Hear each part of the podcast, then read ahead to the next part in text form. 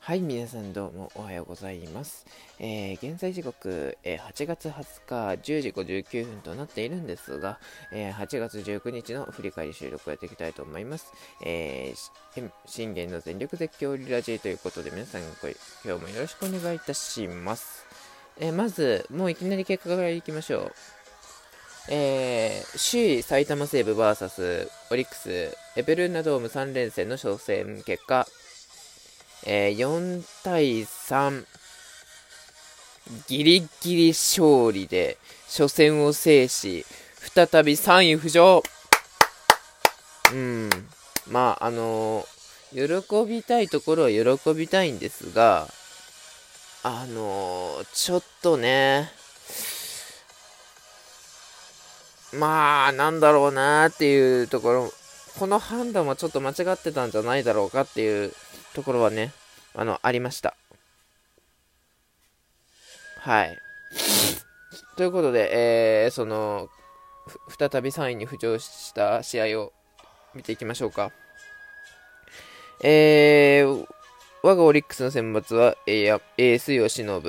えー、前回はね、まあ、埼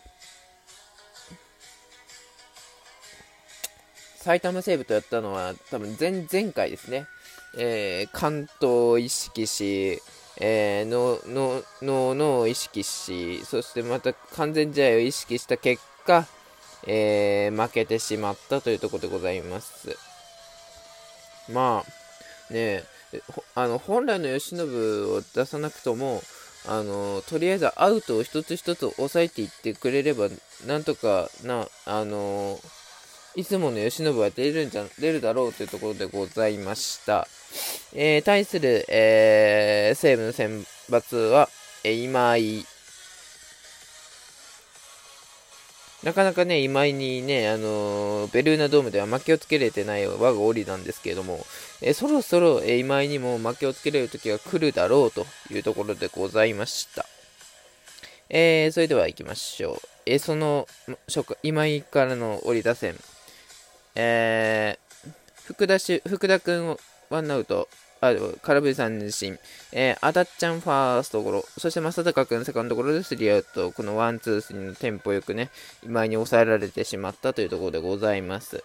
えーその1回裏、吉信の立ち上がり、えー、外崎にセンターのヒットを許し、えー源田はこれ見事送りバントを決められました。えーしかしこれ森友哉、えー振り逃げで一塁出塁されましたが、えー若月君がこれ悪送球、これで1、3塁。さあ4番、山川。えーレフトへの先制タイムリーヒットで首位埼玉西武が先制しました。まあこれに関してはもうね、あのー一択ですよ。あの若月君のエラーで悪送球ですよ。ね、森友哉は絶対出塁させちゃいけなかったですよね。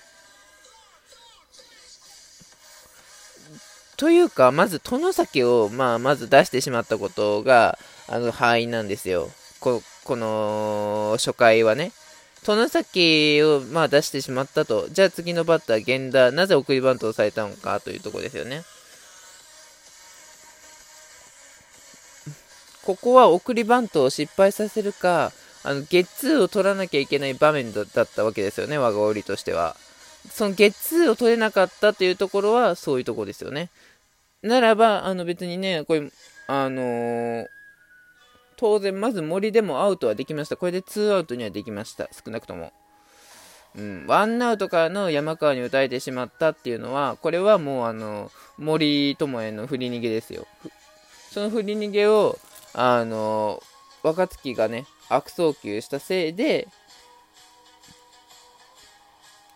この1点っていうのは生まれてしまったわけですよね。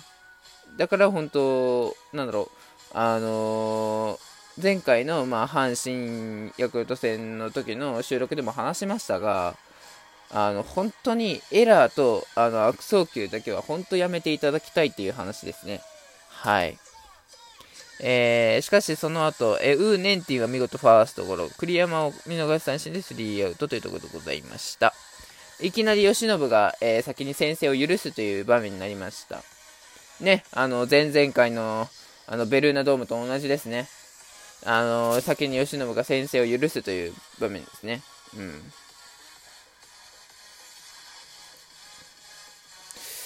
えー、2回、3回は両者とも、えー、頑張りましたと。えー、しかし、4回、我が檻にチャンスが回ってきます。えー、なんと、今井が荒れました。えー、宗優、宗が、宗君がこれフォアボール選んで満塁にしたっていうところですけど、そこからの、なんと、杉本君が押し出しのフォアボールで、これで同点に追いつきました。えー、その次、ね、これ、マッカーシー君が、あのー、これ、今井が暴投して勝ち越ししたというところですね。そして、またこれ、フォアボール選んで満塁。これで逆転というところでございます。まあ正直ね、ヒットを打ってほしかった気持ちはあるんですが、まあ、まあでも押し出しでも1点は1点なんで、あの、この押し出しでの2点は大きかったなっていうところでございました。えー、さらに5回、えー、なんと、その失敗した若月君が、見事今井から、えー、センターへのホームランでこれで3対1。これはね、さすがに勝ったろうというところでございました。うん。えー、しかし、そしてこれ、吉信は見事5回を投げ切って勝ち投手の権利を得ましたというところでございます。しかしこれ6回。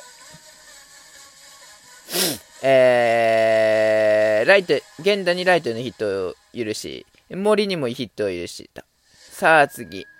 ね、えー、初回で、えー、いきなり先制点をぶちかました山川。なんとこれレフトへのタイムリーヒットでこれで1点差。えー、というところでございます。これでノーアウトですよ。この3連打痛かったですよね。しかも2、3、僕毎回言ってるじゃないですか。2、3、4、5、6、7の法則だよって。その2、3、4、5、6、7の法則で2番から出してたら意味がないんですよ。これは慶喜ね、あの、一気に不調になりましたね。うん。頑張れよっていう感じでだったんですが、うん。まあそんな感じですね。えー、そして、ウー・ネンティンがこれ、ダブルプレイの間に1人ランナーが帰ってセーブ1点あげましたと、これで同点にされましたというところでございました。いやー、この同点はね、あきつかったですね。さすが首位埼玉西武だなと、あのー、身をもってね、あの体感できた、えー、と思います。さあ、これで、この時点で慶喜の、えー、球数ももう89だったわけですよね。あ、これはもう7回で交代かなっていうとこだったんですよね。僕が見てたら。まあ、まあ、7回ね、7回3失点で、あ勝ち上げれんかっていうところでございますと思っていた矢先です。さあ、7回を見事、6回見事に抑えられた、えー、吉信。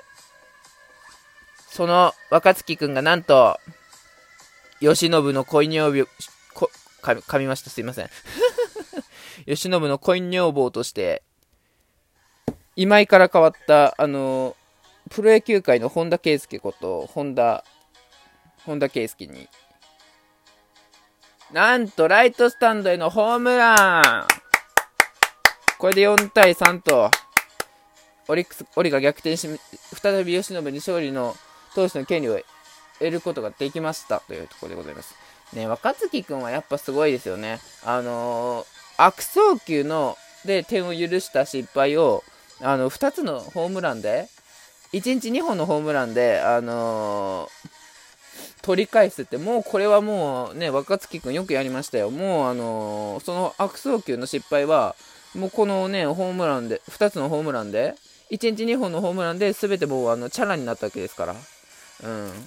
本当、よくチャラにできましたよ。素晴らしかった。さすが慶喜の恋女房ですよ。うん。